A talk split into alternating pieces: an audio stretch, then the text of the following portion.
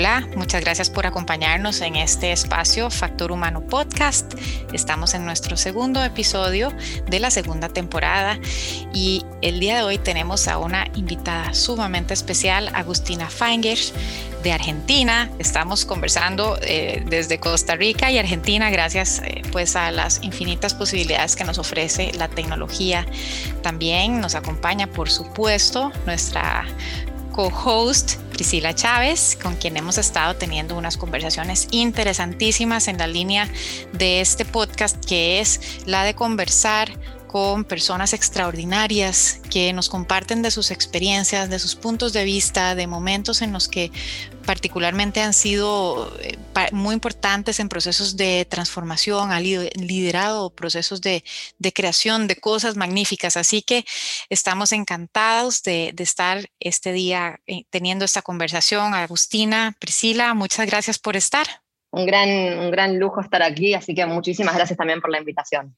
Y yo feliz, como siempre, soy de estar en estas conversaciones que siempre y cada vez nos sorprenden más y logramos llegar a lugares que ni aún planeándolos hubiéramos podido llegar. Entonces, además de todo, hoy estoy muy feliz porque Agustina la conozco desde hace varios años, la admiro muchísimo y la quiero un montón. Entonces, esto es doble ganancia para mí.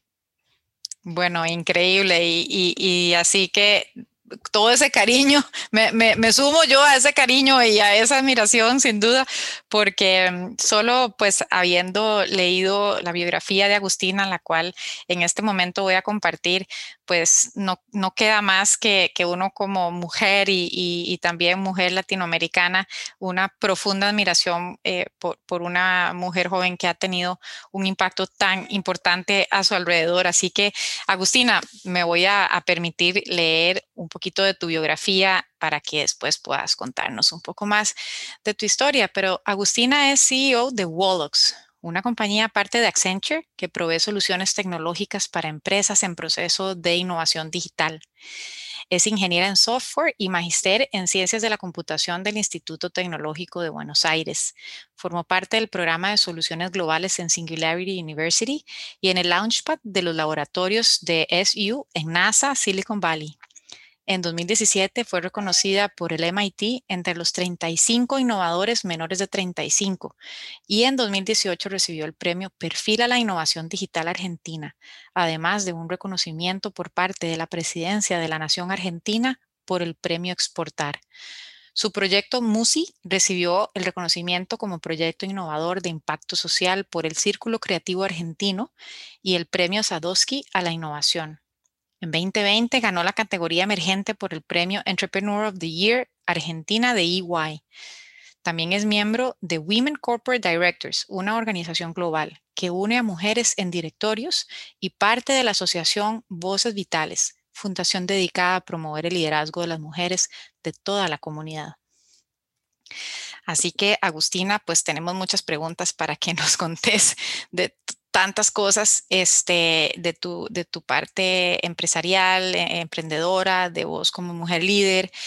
En fin, a mí me gustaría tal vez abrir la conversación con una pregunta que tengo dando vueltas para vos y es, ¿Cómo ves este año que, ha comenzado desde tu perspectiva, que asumo pues es una perspectiva increíble con una visión panorámica muy interesante? ¿Cuáles oportunidades estás viendo emerger en nuestra región o en general en, el mundo? ¿Cómo ves este año? Uy, qué pregunta difícil, pero está buena, está buena arrancar la, está buena arrancar la conversación así. Creo que como todo emprendedor, me, toca la parte también de, ser un poco optimista. La realidad es que yo veo muchísimas oportunidades y, cada vez que, veo el, tiempo pasar y las cosas que están sucediendo, em, realmente me pregunto si hubiésemos podido, por lo menos en, el rubro en el que estoy yo, mostrar avances tecnológicos y la transformación digital como se está dando eh, producto de la pandemia. Entonces, en ese sentido, realmente veo muchísimas oportunidades, eh, muchísimos cambios que llegaron para quedarse, otros tantos que llegaron para, para enseñarnos algunas cosas y quizás cambiar un poco la forma en la que veníamos haciendo las cosas hace muchos, muchos años.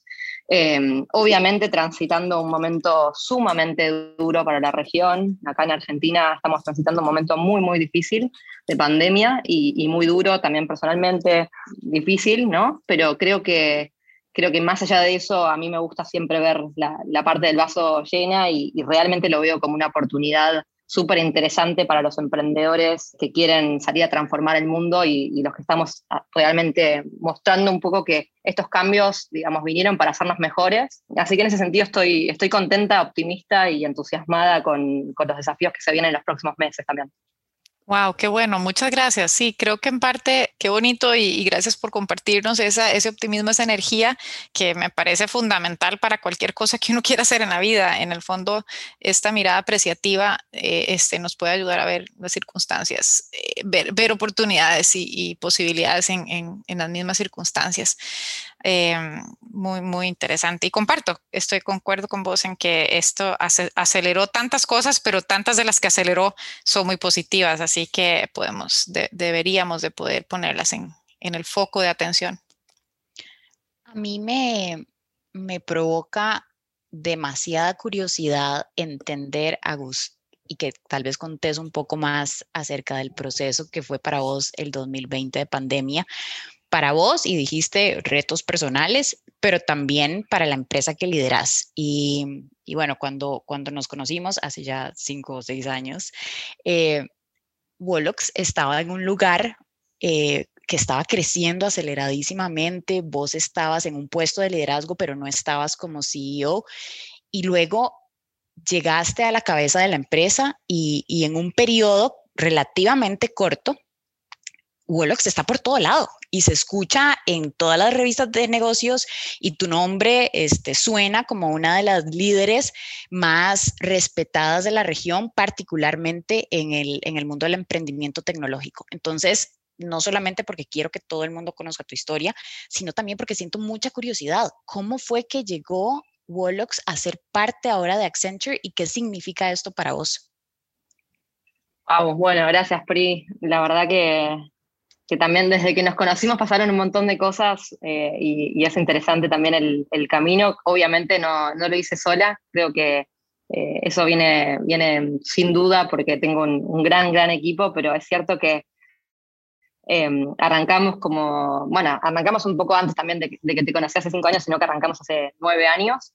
Y, es muy interesante como un grupo de compañeros de, la universidad que realmente veíamos una problemática común de, transformación, digamos, en, nuestro ecosistema. Básicamente nosotros todos estudiábamos ingeniería informática em, y veíamos que nos llamaban todos los días o, casualmente, digamos, cada tanto, pero para pedirnos que nos sumáramos a los equipos de emprendedores o de empresarios o compañías ya existentes también para hacer lo que se llamaba el, el, CTO antes, el Chief Technical Officer o Chief Technology Officer, y justamente para resolver una problemática que era, bueno, construir los productos de grandes ideas que se tenían, pero que no sabían cómo construir los productos. Y nosotros nos dimos cuenta que no solamente necesitaban un, un Chief Technology Officer, sino que también necesitaban un equipo de tecnología alguien que pudiera liderar la estrategia, pero también alguien que pudiera liderar los productos y soluciones y construirlas, ¿no? Y eso no se hace solamente con una persona, sino que se hace con un equipo de, tecnología. Y eso fue lo que identificamos nosotros, que claramente había mucha necesidad, pero tampoco había tanto conocimiento de estos grandes líderes que tenían grandes ideas o grandes empresarios o emprendedores. Em, y, luego con, con, eso empezamos a entender un poco mejor también el campo en el que estábamos jugando eh, y empezamos a unir nuestros esfuerzos para poder ayudar a estas compañías, a estos empresarios, a estos emprendedores a transformar sus grandes ideas y visiones de negocio en, productos digitales y soluciones que efectivamente resolvieran las problemáticas eh, de mercado, del negocio, de las industrias y también pudieran adaptarse al contexto cambiante, ¿no? Porque, y, lo vimos particularmente en estos últimos dos años, eh, cómo el contexto cambia y uno no puede, digamos, sentar las bases de lo que uno, hacia dónde quiere ir y, si de repente el contexto cambia, probablemente uno también tenga que, cambiar un poco la estrategia, ¿no? Eh, y uno no tiene que, casarse con los productos, sino casarse con, con, los problemas y las soluciones a esos problemas e ir eh, modificándolos y adaptándolos al, al, al, entorno ¿no? y al contexto. Entonces, un poco lo que, lo que nos sucedió fue que cuando encontramos esa necesidad y empezamos a trabajar con nuestros primeros clientes, fue que muy rápidamente entendimos cómo agregar valor, ¿no? cómo construir valor para nuestros clientes, con lo cual esa, esa forma de trabajo naturalmente nos hizo que em, después pudiéramos eh, tener otros clientes recomendados mismos de nuestros clientes existentes, ¿no? Y eso es lo que nosotros llamamos word of mouth o el boca en boca, em, es lo que te permite rápidamente empezar a escalar y tener más clientes de alguna forma certificados o verificados de que alguien te recomendó y esa es la mejor forma de, crecer, ¿no? Eh, un cliente que viene de un cliente ya existente, eso es espectacular. Y con el tiempo fuimos, nosotros habíamos arrancado en, Argentina principalmente porque los fundadores eh, éramos de acá de Argentina y naturalmente, este boca en boca también se dio que eh, obtuvimos clientes, de, uno de Estados Unidos y uno de Chile. Entonces, eh, con, ese, con esa expansión mínima, digamos, de, tener clientes a la estancia, empezamos lo que fue eh, nuestra expansión. Y bueno, con, eso empezamos a, crecer. Puedo hablar todo un capítulo entero de, de expansión si quieren después nos metemos un poquito más profundamente. Pero... Un segundo, una segunda sesión de podcast. podemos, podemos, podemos. Pero, pero creo que, que todo tiene que ver con, con, un poco la ambición que uno tiene, pero también la, la, visión que uno tiene y las ganas de, de cambiar las cosas y, y, de crear un impacto. Y sin duda nuestro equipo tenía eso. Sin duda, digamos, a mí me, me gustaba liderar ese, ese cambio, esa transformación. Así que bueno, allá, fuimos allá por eso.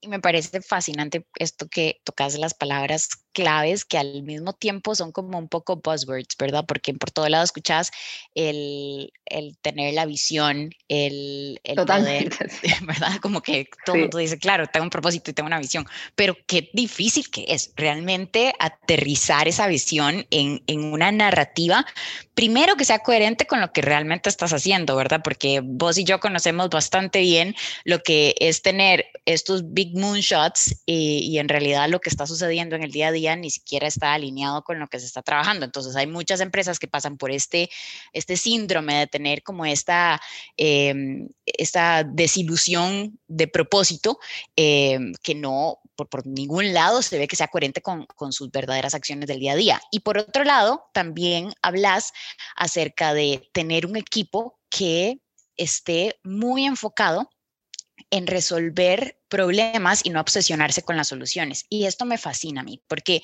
hay como, como esta, eh, esta actitud emprendedora de que todo lo querés hacer con tecnología o todo lo querés hacer con una, una gran narrativa, con un big moonshot, pero en realidad ni siquiera entendés muy bien el problema que estás tratando de resolver.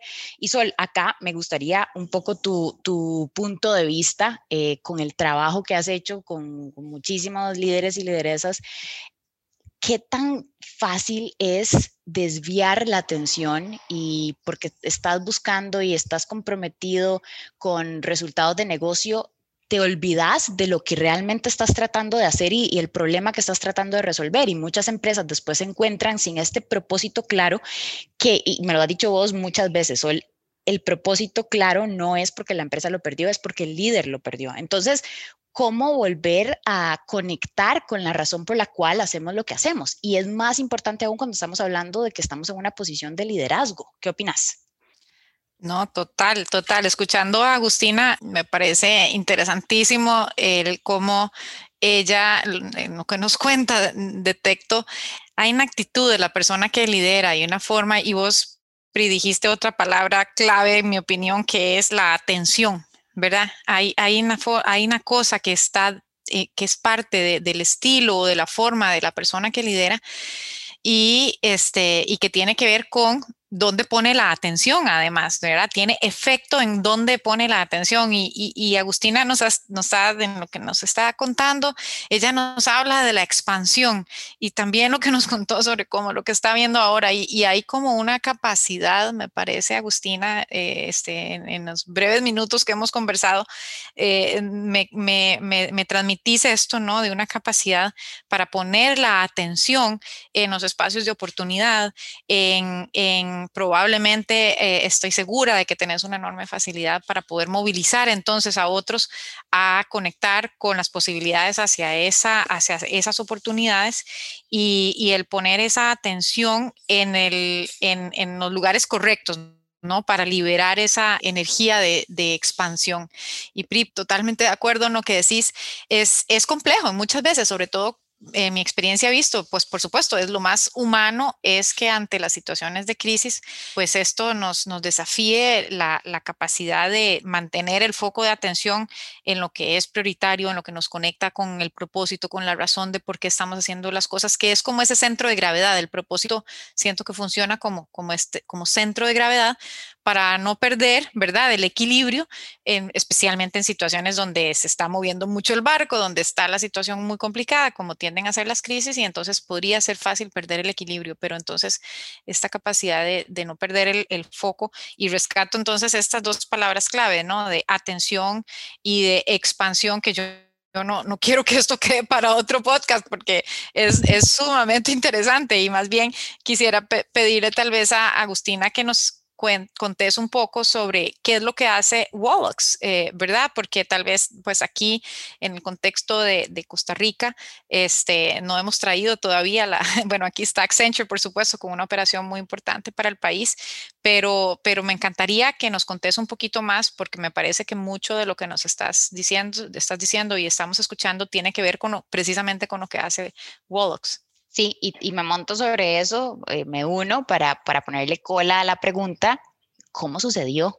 Porque creo que es como de, de las cosas que más, más me, me llama la atención y quiero que se comparta es, tal vez el, sueño del emprendimiento, pensar que vas a poder llegar a escalar a nivel global con una empresa así, pero estoy absolutamente segura que no fue sencilla la decisión.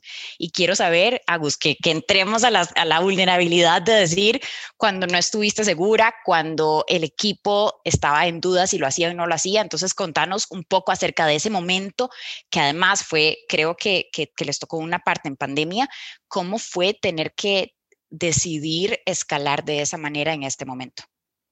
Claro. Bueno, cuento primero un poco de, lo que hacemos en Wolox. En Wolox hacemos transformación digital y ese es un, un, password, diría ahí también muy, muy conocido, pero que al fin y al cabo lo que significa es ayudar a las compañías, ayudar a las industrias a transformarse, digamos, y y a partir de la tecnología como herramienta y no como fin, ¿sí?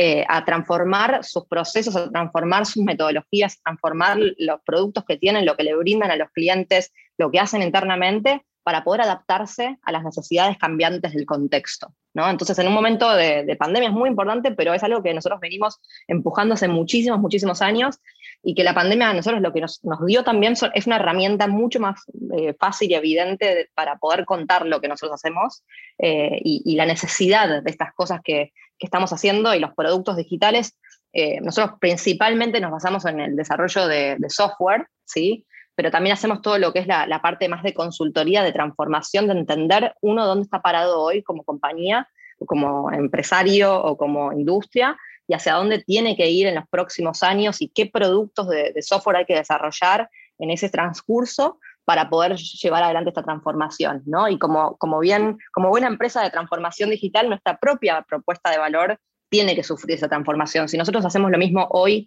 y los próximos tres años, probablemente, digamos, nos quedemos atrasados. Entonces, mismo nuestra propuesta de valor tiene que irse transformando año a año, eh, mes a mes, y ah, obviamente partiendo de las bases de lo que venimos haciendo, pero la propuesta de valor de Wolox ha evolucionado constantemente continuamente en los últimos años y lo seguiremos haciendo porque es parte de lo que eh, de alguna forma evangelizamos, ¿no? Y queremos contar al mundo, pero también lo queremos hacer nosotros mismos en nuestra propia empresa. Y, bueno, e, en esta, en esta pandemia la realidad es que antes me preguntaban, bueno, pero qué, cómo, ¿cómo la vivieron? ¿Cómo vivieron este proceso? Yo creo que lo vivimos como casi cualquier compañía, como casi cualquier emprendedor, en el que hubo un momento en el que realmente había un nivel de incertidumbre que uno no sabía ni por dónde arrancar, no sabía dónde estaba parado, no sabía hacia dónde tenía que ir, era como si uno estuviese parado en arena movediza y encima no, no, pudiese ver eh, más allá de un paso, ni siquiera que lo pudiera dar, pero tampoco lo podía ver porque estaba totalmente eh, sesgado por, por, las nubes que, que hubiera y, uno tenía que tomar decisiones continuamente sobre cómo seguir operando el negocio, cómo, cómo seguir trabajando con los equipos, sobre las oficinas, sobre si presencial, no presencial, y con un nivel de incertidumbre muy, muy, muy alto que, obviamente como, como, emprendedores siempre lo tuvimos, un nivel de incertidumbre alto, pero esto lo llevó, digamos, a, un, a un, nivel nunca antes visto, ¿no? Entonces, creo que esa parte la tuvimos todos, no, no creo que haya sido algo solamente nuestro. Em, y, la realidad lo que hubo que hacer ahí también es, es fundamentalmente basarse en, en, las dos o tres cosas que uno podía tomar como supuestos y tomar decisiones y también saber que uno podía equivocarse eh, y, ir también eh, cuidando y monitoreando esas decisiones que tomaba para saber si, había pisado en la dirección correcta o tenía que volver un paso atrás y, y, salir para el otro lado, ¿no? Creo que ese es como, como emprendedor uno muchas veces se, tropezó y se cayó y tuvo que levantarse y quizás salir caminando para el otro lado, o mismo darse cuenta de, de algunos aciertos, que nosotros tomamos, tuvimos algunos aciertos que, que, quizás estuvieron bien, pero también tuvimos muchos errores que, bueno, luego tuvimos que, ir eh, arreglando, ¿no? Digamos, con el tiempo. Eh, pero la realidad es que yo siempre pienso que, bueno, uno toma las decisiones con las herramientas y, las variables que uno puede controlar y puede tener, y, bueno, después tiene que construir sobre el próximo paso y no arrepentirse de lo que hizo, sino ver cómo hace que el próximo paso eh, lo, lleve un paso más adelante y más cerca de donde uno quiere ir. Así que eh, creo que, ese fue el primer proceso de, incertidumbre y lo que sí vimos luego es una aceleración muy, muy fuerte del proceso de transformación en las compañías. ¿Esto qué quiere decir? Quiere decir que nuestros clientes que quizás estaban en un proceso de transformación, y estoy hablando de grandes corporaciones, estoy hablando de empresas medianas y grandes, eh, así como también de, de emprendedores, se dieron cuenta mucho más rápidamente que eh, el proceso en el que, de transformación en el que iban era el paso correcto, era el paso indicado, pero a, su vez se dieron cuenta que tenían que ir más rápido, ¿no? que no podían esperar hasta, no sé, los dos, tres años que, en el que el proceso se iba a finalizar, sino que esto tenía que suceder en los próximos seis meses. ¿no? Eh, y, el, y, el, punto de partida de esto fue que de un día para el otro todos tuvimos que pasar a trabajar 100% remoto, incluso una compañía como, como Wolox, que, que es remote first, digamos, que, que tiene los procesos pensados para eh, ser primeramente remoto y después tener también espacios de, colaboración presencial, pero incluso una compañía como la nuestra pasó de un día para el otro a, trabajar de forma remota y nos tuvimos que arreglar con lo que uno tenía o, con lo que uno tuvo que ir armando y construyendo como compañía eh, en, el corto tiempo, ¿no? Digamos, algunas compañías con más o menos dificultad, eh, pero creo que eso fue como algo que a, todos nos, vio, nos puso en evidencia que hay un montón de los cambios que estábamos empezando a hacer y hacia dónde estamos empezando a ir, que de repente nos tuvimos que tomar, eh, tuvimos que hacerlos naturales de un día para el otro. Eh, y doy un ejemplo de, las oficinas, ¿no? Como con algo muy concreto nuestro, que la realidad es que no fue una complicación en nuestro caso, porque al fin y al cabo todos los colaboradores de Wolox trabajan con una computadora y pueden trabajar desde cualquier, digamos, lugar, no hay ningún problema. Eh, y probablemente en otras industrias y con otros tipos de compañías ese proceso haya sido mucho, mucho más difícil y de hecho nosotros acompañamos a, muchos clientes también en ese proceso, ayudándolos a eh, rápidamente implementar estas herramientas eh, que podían ayudarlos a, gestionar algunas de las cosas, algunos de los procesos que tenían internamente eh, y, llevarlos al mundo digital, llevarlos a la nube. Entonces eso también ayudaba a que las compañías pudieran rápidamente hacer este paso de, de trabajar todos remoto. Pero también sucedió con otras cosas que quizás venían empezando a pensar que había que hacer, no sé, la moneda digital. Eh, hay un montón de cosas que uno veía viendo que había alguna fintech, algún startup que estaba empezando a hacerlo y de repente las, grandes compañías se dieron cuenta, si no hacemos esto, morimos en el intento. Entonces, eh, ese proceso para mí fue muy, muy interesante y nosotros en Wolox lo vivimos luego de, esta incertidumbre de cómo seguía, si los clientes iban o no a invertir en, transformación en un año así de, de pandemia, de repente vimos que llovía, digamos, la necesidad e incluso no podíamos abastecer la, demanda que había de este tipo de, necesidad y, justamente como, nuestra visión está en ayudar a, nuestros clientes a, transformarse y, a, acompañar también, más que transformarse en este momento fue más de supervivencia, ¿no? decir, bueno, eh, hagamos pasar cosas que tenían que pasar en, más largo plazo, porque, porque si no cambiamos, nos morimos, ¿no? Entonces, también esa misión para nosotros era sumamente importante, entonces también nos tuvimos que nosotros reacomodar también para poder brindar ese, ese servicio a nuestros clientes y internamente, obviamente, con todas las, todas las dificultades que uno puede tener en el medio de una pandemia, y esto lo digo más que nada para lo, que es la vida personal de cada uno, eh, transitar durante la pandemia viviendo en el espacio que uno tuviera, con la conectividad que uno tuviera, con la familia o con quienes uno, digamos, hubiese, eh, vivió en ese momento de, pandemia o está viviendo ahora. Entonces creo que esas dificultades todos las tuvimos, cada uno a su manera y de una forma distinta y en algún momento distinto. y también el mismo, el mismo miedo al, al virus, el mismo miedo a la, a la, salud de uno, al contagio. Eh, y creo que todo eso hace que las personas en algún momento del proceso de, pandemia o, el periodo de tiempo del año pasado y lo que, lo que sigue este año, tengan algunos momentos en los que performan mejor o, peor o los que necesitan más o menos contención y justamente las compañías trabajando de forma remota, una de las dificultades que, teníamos era cómo podíamos dar esa contención a nuestros, eh, a nuestros eh, jugadores en cada una de las partes del, mundo, a nuestros colaboradores, a nuestros co-keepers. Eh, y es súper importante que, digamos, como personas podamos apoyarnos, acompañarnos en este momento y aún así también viendo mucho, mucha transformación y mucha expansión y, y crecimiento en el negocio. ¿no? Entonces, creo que fue un proceso de, y lo resumo en, incertidumbre, crecimiento y contención. Eh, y, creo que ese fue el, proceso de pandemia que, nada, estamos recién arrancando y transitando la etapa que sigue, que hay que ver un poco cómo, de qué se trata. Eh, pero hasta aquí, hasta aquí fuimos bien con, con eso y obviamente con, con las dificultades de, llevar adelante una compañía en, este momento, así como cada uno tuvo las dificultades de llevar adelante sus propias vidas personales, ¿no? Totalmente, totalmente. Y, escuchándote lo que puedo pensar es que qué grandísima eh, ganancia tuvo Accenture eh, a la a ustedes. Totalmente. Yo estoy con Priscila, voto, voto. Y creo que es difícil, ¿verdad? Como, como pensar hasta en términos de cultura, la, la, cultura Wallocks, que recordando un poco lo que me habías contado y viéndolos y siguiéndolos por ahí, es, es fresca, es ligera, era que resolvía y que ese era el, valor agregado que el mercado percibe en ustedes, eh, eh, que, que, hacen que las cosas pasen.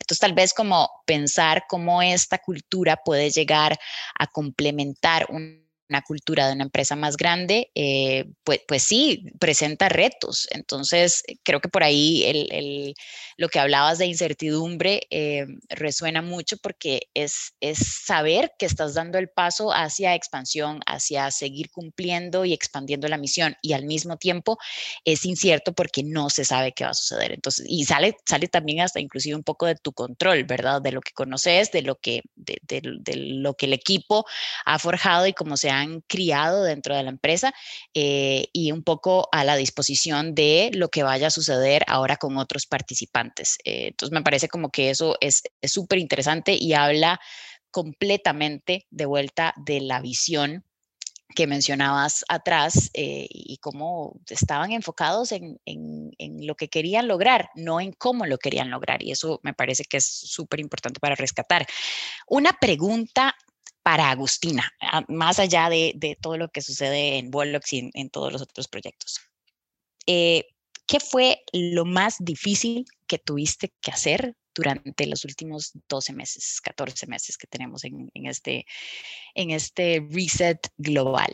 Em, y cuando hablo de lo difícil, mm, no sé si, si se, te sintieras cómoda hablando inclusive hasta en, en tu propio crecimiento, ¿verdad? Porque recuerdo cuando hablamos hace algunos años que ibas ese año a tomar el, liderazgo de Wallocks como CEO y tuvimos una conversación súper eh, auténtica, honesta y, vulnerable de, de, lo que vos sentías, eh, de, de, los miedos que tenías en ese momento, de las ilusiones que tenías en ese momento. Entonces quiero como hacer un check-in con la Agustina de ahora que ya pasó por todo esto, que ya superó un montón de otras cosas y que ahora tiene obviamente otro round de, ilusiones y de emociones, pero también de incertidumbres y de miedos. Entonces, quiero que me contes un poco acerca de qué fue lo más difícil que tuviste que pasar durante este periodo, eh, qué aprendiste, qué te encantó y qué te sorprendió, y tal vez viendo un poco hacia el futuro, ¿qué te ilusiona? ¿Qué, qué, es, qué es lo que sigue para Agustina en, en ella, líder,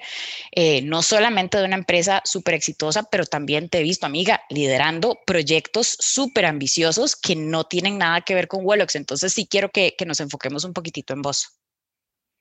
Bien, para mí el, reto más, más difícil que, tuve que pasar en la pandemia es, en ese momento de, incertidumbre liderar eh, como si estuviese 100% segura de las decisiones que estaba tomando, ¿no? Creo que eh, llegó, un punto en el que no había respuestas a un montón de las preguntas que, surgían, eh, mismo de, mis compañeros, de mis socios, del mercado, de los clientes, de cada una de las personas de, de y la responsabilidad que uno tiene como, como número uno de una compañía de hacerse cargo y tomar decisiones cuando no todo está tan, tan simple y tan, tan evidente, ¿no? Entonces, eh, y particularmente porque a mí me importa muchísimo mi equipo, muchísimo mi equipo, entonces para mí fallar en eso era fallar fuerte como líder, entonces eh, creo que el, desafío más grande estaba en estar segura de que estaba ok con la decisión que estaba tomando y que ese era el mejor camino para, para nuestro equipo. Y, lo que aprendí en, ese camino es a, apoyarme en, los valores que tenemos nosotros como compañía, como equipo, y que son los valores que cada vez que ingresamos una persona a Wolox, digamos, de alguna forma evaluamos a esa persona en, los valores, más allá de su rol técnico en, cualquiera de los aspectos que, en los que estemos evaluando, siempre evaluamos a las personas también en, su afinidad cultural, y esto tiene que ver con pensar en grande, con su capacidad de trabajar, la capacidad de esta persona de trabajar en equipo, de ser honesto, de, ser una persona que busca aprender continuamente, eh, con su afinidad con la diversidad cultural y con la diversidad en, general, eh, y su aspiración a, conseguir excelencia, que después de todo son, son nuestros valores y son las bases sobre las cuales nos armamos nuestro equipo, ¿no? Digamos, cada una de las personas y las personas como un conjunto. Entonces, creo que es sumamente importante y en estos momentos cuando más dudas tuve, recurría a revisar estos valores y a decir, bueno,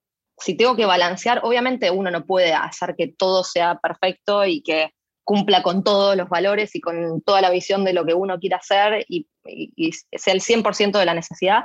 Ahora, cuando uno pone en la balanza cada una de las cosas y, y da para un lado, bueno, ahí yo tomé las decisiones eh, junto con mi equipo y obviamente todos, digamos, también trabajando en pos de esto y, en pos de salir adelante en un momento de, dificultad o en muchos momentos de dificultad, porque también, digamos, durante el proceso de, no fue solo la pandemia, digo, durante eh, el camino emprendedor siempre tiene un montón de, complicaciones eh, y está bueno también tener en cuenta, y ese es un aprendizaje que yo, digamos, tomé muy fuertemente, y la verdad que estoy, estoy contenta con, con los resultados que, que, esta forma de, esta metodología me, me trajeron. Eh, así que la verdad que, que súper feliz también de, de, poder apoyarme en, en, el equipo. Creo que uno no tiene que, eh, otro, otro aprendizaje quizás fue no, no tener que hacerlo solo, es hacerlo con, con, el equipo de uno, el equipo está para, para apoyarse y obviamente buscan el, el líder, pero también hay muchas veces que las soluciones están en el equipo eh, y eso está bueno también, saber que uno no, no, está solo, y eso es sumamente importante. Así que ese fue el, el, proceso, si querés, más, más difícil que, que enfrenté en estos últimos meses. Eh, pero la realidad es que estoy muy, muy, muy feliz de, de lo sucedido y lo que está sucediendo. Eh, como, como comentabas, Accenture es una compañía que, yo admiro mucho y que aprecio mucho y que una de las cosas que más valoro es lo que ellos valoran cuando vinieron la primera vez, la primera vez a tocarnos la puerta, lo que valoraban la cultura de Wolox, lo que hacíamos para nuestros clientes, nuestra visión. Eh, y eso fue lo que me, hace hoy ser parte de eso y con mucho orgullo y felicidad. Eh, y tratar de seguir creciéndolo, ¿no? Obviamente hoy, hoy somos lo mismo y es espectacular para mí y también creo que es espectacular para la, visión de lo que nosotros queremos hacer en, en y cómo lo llevamos al próximo paso, ¿no? Porque uno también tenía que tomar la decisión de, eh, con esta ola, cómo uno, digamos, lo lleva al próximo paso y, y creo que realmente fue una decisión muy acertada. Genial, genial. Agustina, voy a retomar algo que dijiste, creo que tal vez porque me sentí un poco identificada eh, guardando las distancias, pero eh, dijiste hiciste una especie como de comparación entre el, el manejo, de lo complejo, ¿no? Difícil de tomar decisiones y hacerse cargo y asumir la responsabilidad de tomar estas decisiones frente a tanta incertidumbre como, como tuvimos que hacer muchos en, en, el, marco del año pasado y luego también algo te llevó a pensar, bueno, y también la vida de la, de la emprendedora, ¿no? La vida de la persona emprendedora, pues le toca hacer esto y, y, y, de verdad me quedé pensando como, sí, es cierto, cuando emprendemos y cuando nos gusta desarrollar empresa, estamos expuestos a mucha incertidumbre en muchas ocasiones y hay algo de esto que, bueno, que, es apasionante por una parte y es complejo también y es además eh, parte bastante regular de la experiencia del emprendedor. Y vos has sido eh, destacada en medios como una de las eh, más importantes, mujeres em, emprendedoras, fundadoras de compañías que están revolucionando sus, industrias y que están revolucionando sus ambientes. Entonces me encantaría preguntarte un poco por eso, eh, por, los otros proyectos en los que has estado involucrada, las cosas que han, que, que han sido parte de tu, de tu de tu camino, de tu ruta como mujer emprendedora, fundadora y como decía ahora también, PRI, involucrada en tantas cosas que están haciendo cambios fundamentales. Y, bueno, nada, que nos contes un poquito sobre esa parte también. Bien, sí, hay, hay una parte para mí muy importante de mi vida que tiene que ver con, con ayudar a emprendedores y particularmente emprendedoras mujeres eh, a transitar todo lo que es el, camino emprendedor desde lo que es mi experiencia, digamos, y, lo que yo pueda enseñarle y, adelantarle a alguien que quizás está eh, arrancando. Creo que hay mucho camino ya recorrido que no vale la pena volver a recorrer si se puede evitar en, los tropiezos. Y quizás también desde la experiencia, ¿no? Porque uno nunca va, a tener el mismo camino que, que otro pero sí puede darle su, experiencia y recomendación y después cada uno puede hacer lo que quiere con eso. Entonces, un poco mi, misión también tiene que ver con, estar en esos espacios, estar presente eh, como persona, después con, los proyectos que, tengo, particularmente con Velox también, y, bueno, ahora desde, desde Accenture.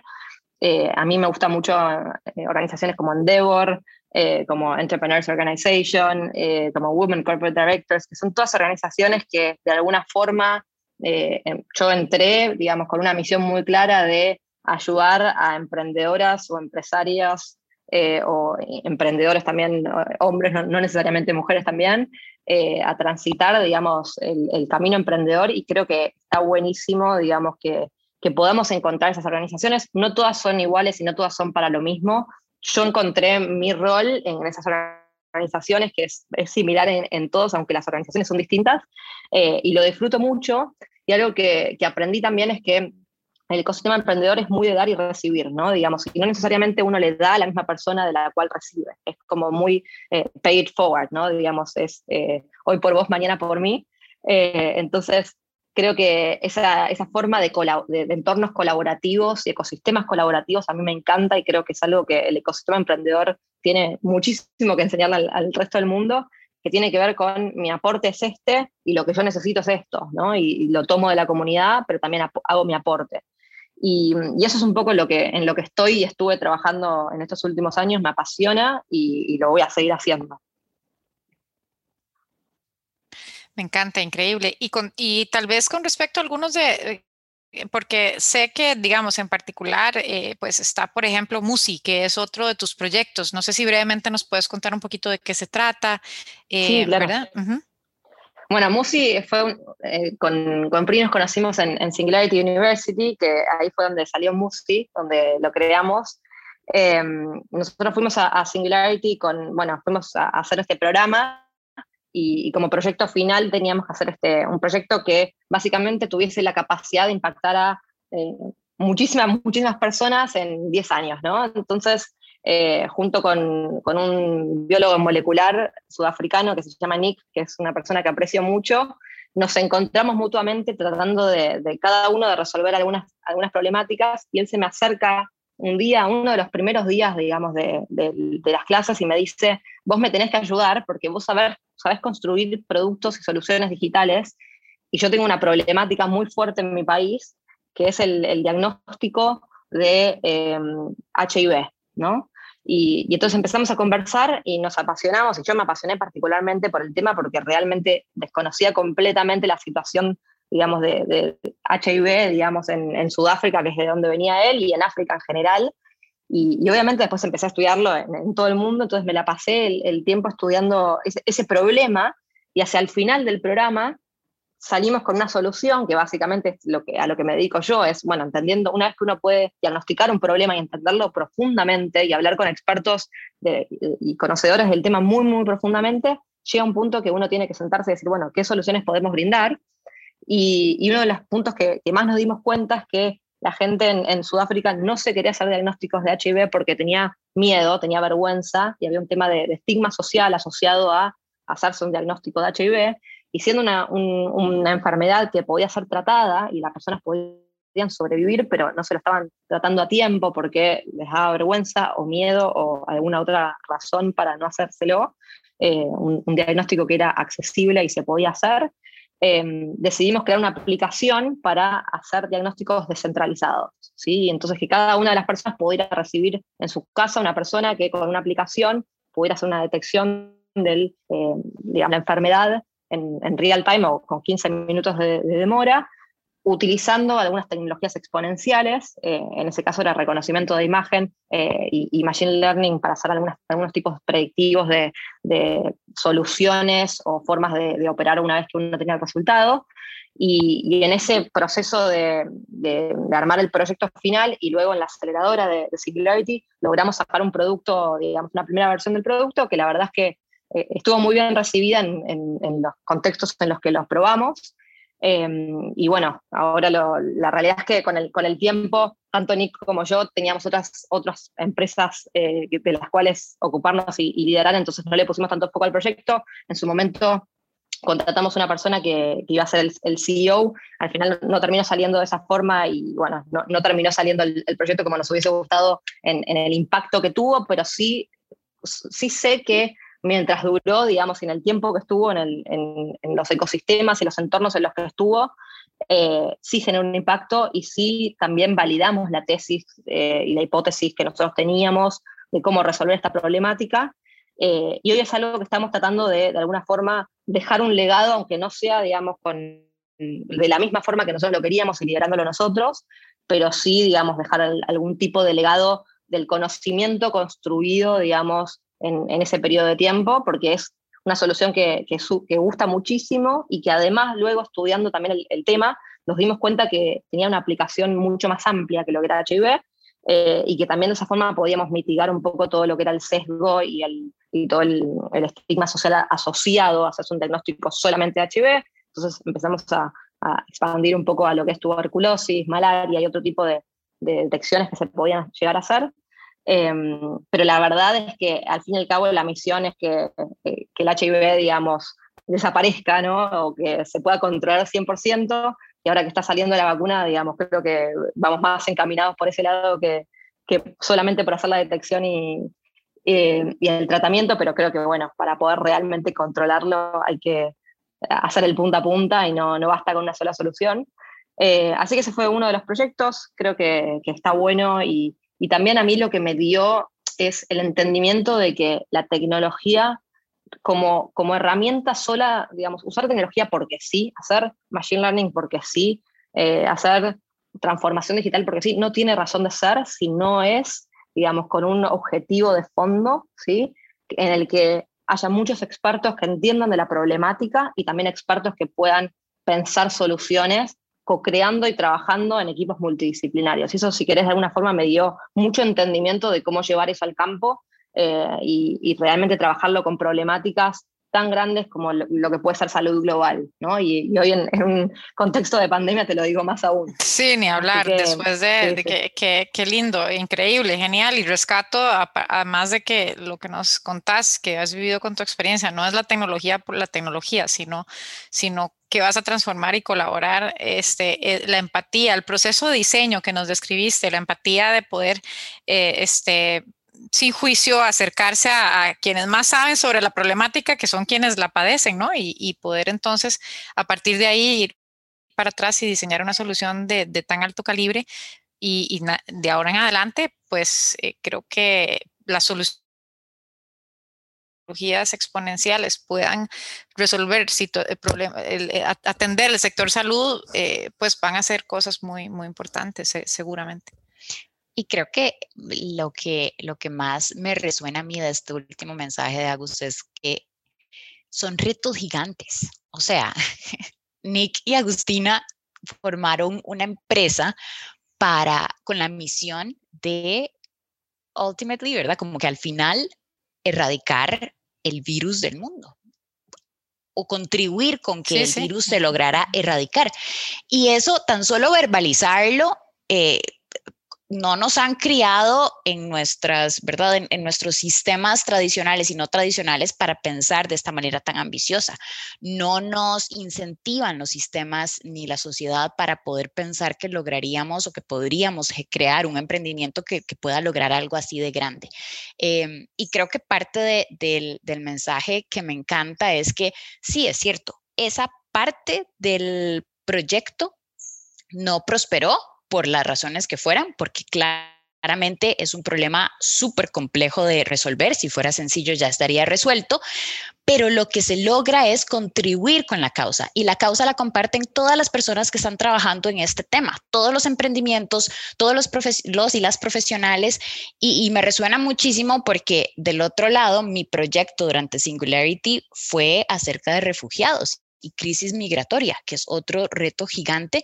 Y aunque también el proyecto no prosperó por las razones que fuera, he logrado aplicar yo misma los mismos aprendizajes y, un poco como toda esa ese momentum y la red de contactos y, el, y, el, y la energía alrededor de esa misión en otros dos proyectos. Entonces, el, el poder pensar que emprender, ya sea en algo comercial, eh, totalmente en, mercados o emprender en retos gigantescos, globales, sociales, humanitarios, planetarios, ambientales, eh, tienen una altísima probabilidad de que se fracase. Pero al fracasar no estamos cerrando ese capítulo y listo, estamos capitalizando en lo siguiente que vamos a hacer. Y esto creo que es, es mucho lo que hemos estado hablando vos y yo, Sol, inclusive en nuestro en nuestra conversación anterior con Luis Javier Castro, él recomendaba un libro, el del juego infinito, que ya me lo devoré y me encantó, porque es cierto, no estamos, estas personas que estamos hablando acá, Agustina, Sol y yo, no estamos en un juego que se termina, estamos en un juego que continúa, porque no vemos el, el lugar de llegada como algo que se alcanza y listo, terminó nuestro trabajo, ahora sí me voy a retirar. Estamos trabajando por cosas muchísimo más ambiciosas. Estamos realmente comprometidas con una causa justa y con una visión que, que solo nosotras y cada uno de ustedes que nos está escuchando podrá imaginarse. Y, y con esto sí quisiera como pasar a nuestra última sección que me encanta porque es la más emocionante porque es contratiempo. y, nunca, y nunca hay aviso previo. Nunca hay aviso previo. Es, el, es, es muy sencillo, es un rapid fire question. Entonces te, voy a, te vamos a hacer unas preguntas así súper lanzadas. Tenés que contestar con lo primero que se te viene a la cabeza, eh, pero tranquila que no vamos a preguntar nada, nada problemático. No, nada del otro mundo. No se preocupen que como emprendedor me toca todos los días esto. Sí, sí, sí, yo sé, yo sé, yo sé. Y pues, además que me interesa demasiado como se, dice, pick your brain, ¿verdad? Entonces, en esto vamos eh, con un set de preguntas rápidas. La primera es, ¿qué es lo que estás aprendiendo en este momento? ¿Qué es lo más reciente que estás aprendiendo? Estoy aprendiendo mucho de lo que es em, criptomonedas y métodos de pago digitales. Excelente. Segundo, ¿qué te emociona de los próximos 12 meses? Algo específico. Sí, me emociona muchísimo el, proceso de, transformación que estamos y evolución de, de con, con, Accenture y cómo podemos llevar a Wolox al, próximo paso. Lo estoy viendo y me, me súper emociona. Perfecto. Tercera, ¿qué es lo que estás dejando ir en este momento? Tanto como líder, como emprendedora y como persona de, qué ¿De qué pensamiento limitante te estás liberando en este momento? Bueno, creo que la pandemia me, me hizo valorar muchísimo un montón de, cosas que antes no apreciaba del, día a día con, seres queridos. Eh, y, me estoy liberando de ese pensamiento de puedo dejarlo para mañana y mucho más de vivir el hoy me encanta. Y la última, recomendarnos algo para alimentar nuestros cerebros, un libro, un podcast, un curso, lo que sea que te consideres que es una habilidad, una actitud que necesitamos aprender ya. Bueno, hay un libro que se llama The Hard Things About Hard Things, las cosas difíciles eh, de las cosas difíciles, que a mí me gusta, me gustó muchísimo. Es, es un libro de lectura muy, muy simple, em, que a mí lo que me enseñó es que a todos nos, todos emprendiendo y a todos cada uno en su misión y en su proyecto personal, tiene momentos difíciles que encima son sumamente difíciles. Y es muy fácil cuando uno ve, digamos, todas las cosas buenas, digamos, enamorarse de esa forma de vida, pero al fin y al cabo uno no está viendo toda la otra parte. Eh, y creo que ese libro a mí me, me hizo hacer el clic. Lo sentí como que estaba básicamente leyendo un libro de mi propia vida, con, con, algunos ejemplos un poco distintos, pero yo dije, esto lo podría haber escrito yo tranquilamente, porque, porque está buenísimo y uno, digamos, eh, yo soy súper orgullosa de, mi equipo, de mi, de mi, carrera y la verdad que estoy, soy feliz con, con los reconocimientos y todo, pero uno, digamos, las partes difíciles quizás las cuenta más en un entorno como este o, charlando one on one, pero y, creo que es, es, sumamente importante saber que a todos nos pasa, entonces eh, ese aprendizaje también me, me ayudó, digamos, a, a citar un montón de momentos y creo que eso le hace bien a todo el mundo, a cada uno de su forma y, su, y, lo que haga, digamos, no tiene necesariamente que ser ni emprendedor, ni estar en tecnología, ni nada por el estilo, creo que eh, nos hace bien, digamos, como personas saber que hay momentos sumamente difíciles y que todos los tenemos. Eh, y a mí me, por lo menos me hizo un clic eh, y me hizo pensar, así que lo, lo recomiendo muchísimo. Ay, Agus, gracias y gracias por estar acá e inspirarnos y e minarnos el día escuchándote con tus experiencias. Te lo agradezco muchísimo, amiga. Por favor, la verdad que es, es un lujo estar acá, Pri. Sabes que te aprecio hace un montón de años desde que te conozco. Eh, y Sol, la verdad que lo, que vienen construyendo con, este podcast es espectacular y súper feliz de ser parte. Así que muchas gracias por, la invitación. Muchas gracias, Agustina, por la generosidad de tu tiempo y, de, tus ideas, de, tu inspiración. Corro a leer el libro, me encantó. De verdad, este, aquí tenés eh, un colectivo de fanáticas, seguiremos tu trabajo, tus, éxitos, tus recomendaciones y, gracias de verdad por, por estar ahí y acompañarnos.